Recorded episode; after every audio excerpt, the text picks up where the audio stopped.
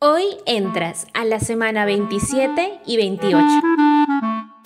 ¿Tienes dudas, quieres consejos y saber todo lo necesario para que vivas tus espectaculares 40 semanas de gestación? Pues tranquila mamá, la tía te enseña.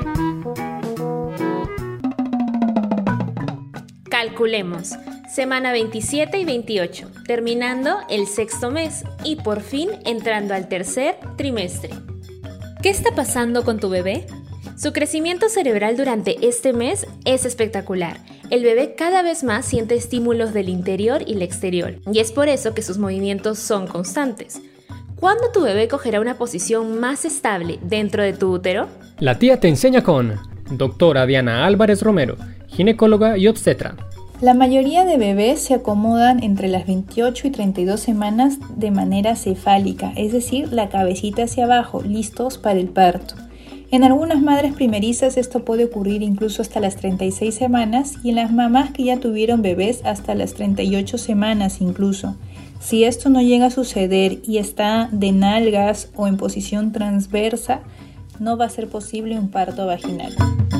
Por otro lado, el vello temporal que recubre el cuerpo de tu bebé, llamado lanugo, empieza a desprenderse en estas semanas, aunque puede mantenerse en la espalda y en sus hombros. También su cabeza empieza a tener más cabello y ya existen las cejas y pestañas.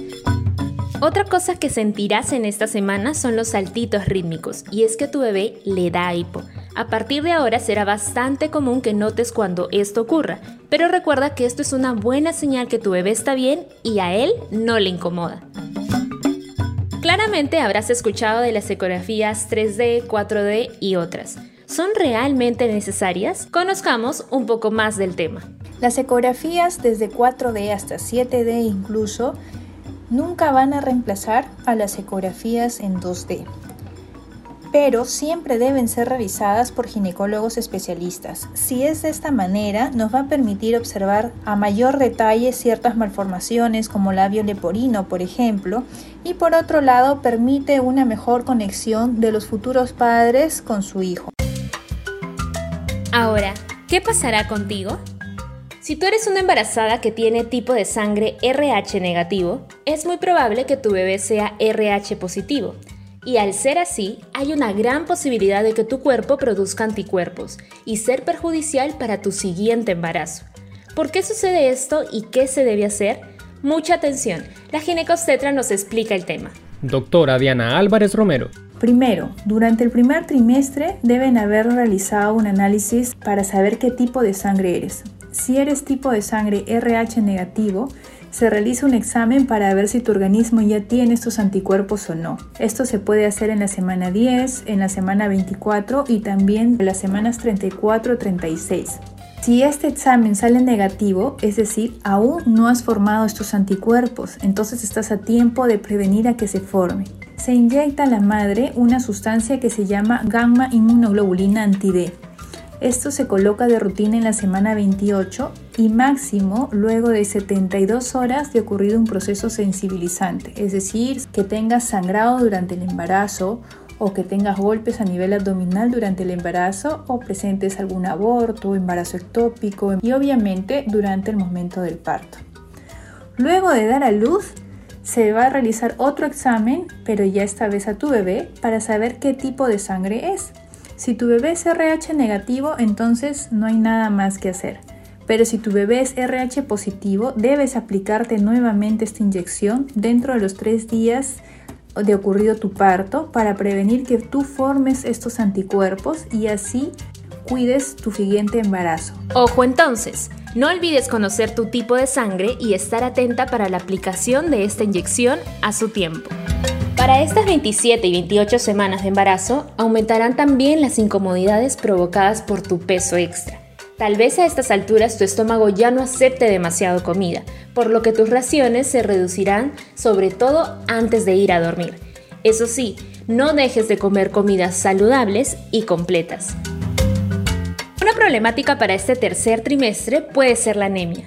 ¿Sabías que el 95% de las embarazadas la puede sufrir? Y es a causa de la deficiencia de hierro o también de ácido fólico. ¿Con qué síntomas puedes reconocerla y cómo la puedes prevenir?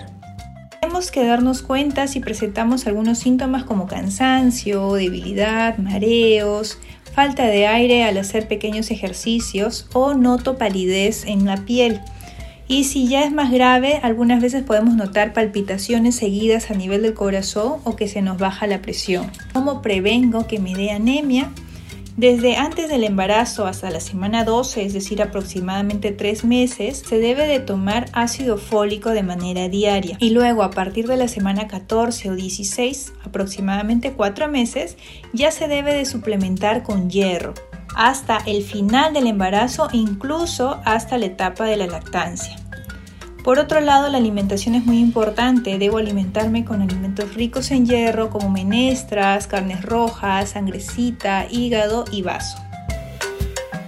Otro problema que puedes escuchar o que quizás te han dicho que tienes es sobre la placenta baja o previa. Si desde un inicio en el embarazo me dicen que la placenta está de inserción baja, esto puede ir cambiando conforme aumentan las semanas, porque al estirarse el útero, esta placenta puede ir subiendo junto con el útero, y si esto no ocurre, va a ser necesario un parto por cesárea. Generalmente se dan en embarazos donde la mujer ya ha tenido muchos embarazos previos, donde de repente es un embarazo múltiple con gemelos, incluso trillizos, si tengo cicatriz en el revestimiento de mi útero como consecuencia de una cesárea anterior o tal vez un aborto y en algunos tratamientos de fertilización in vitro. También se ha visto que mujeres que fuman o que también consumen cocaína o que tienen hijos ya a una edad avanzada Normalmente se envía un reposo relativo a la paciente para evitar que se produzca sangrados, porque al estar la placenta cerca al orificio de salida, pueden producirse ciertos sangrados y esto perjudicar tanto a la mamá como en el bebé. Bienvenida entonces a este último trimestre, a dos meses de conocer al amor de tu vida. Te dejo algunas recomendaciones de la ginecobstetra para que inicies este tercer trimestre preparadísima. Las consultas con nuestro ginecólogo van a ser ahora cada dos semanas hasta llegar a la semana 36 y de ahí en adelante sería de manera semanal. En esta etapa se debe realizar una ecografía de crecimiento fetal para ver que todo esté yendo bien con el bebé, la placenta, el líquido. Y también se realizan algunos análisis de sangre. En casa lo más importante es estar atentos a los movimientos del bebé. Cuanto más se mueve el bebé, mejor está. La mamipedia. Placenta baja o previa. Es un problema del embarazo en el cual la placenta crece en la parte más baja del útero, cubriendo toda la abertura hacia el cuello uterino o una parte de esta. Gamma inmunoglobulina. Vacuna o inyección que se le administra a la embarazada si es RH negativo y su bebé RH positivo. Así, evitar complicaciones en embarazos posteriores. Disfruta esta nueva semana de gestación. Nos escuchamos en 7 días. Recuerda que la tía no solo engríe, también te enseña. Olvides que también puedes encontrar a la tía te enseña en su cuenta de Instagram.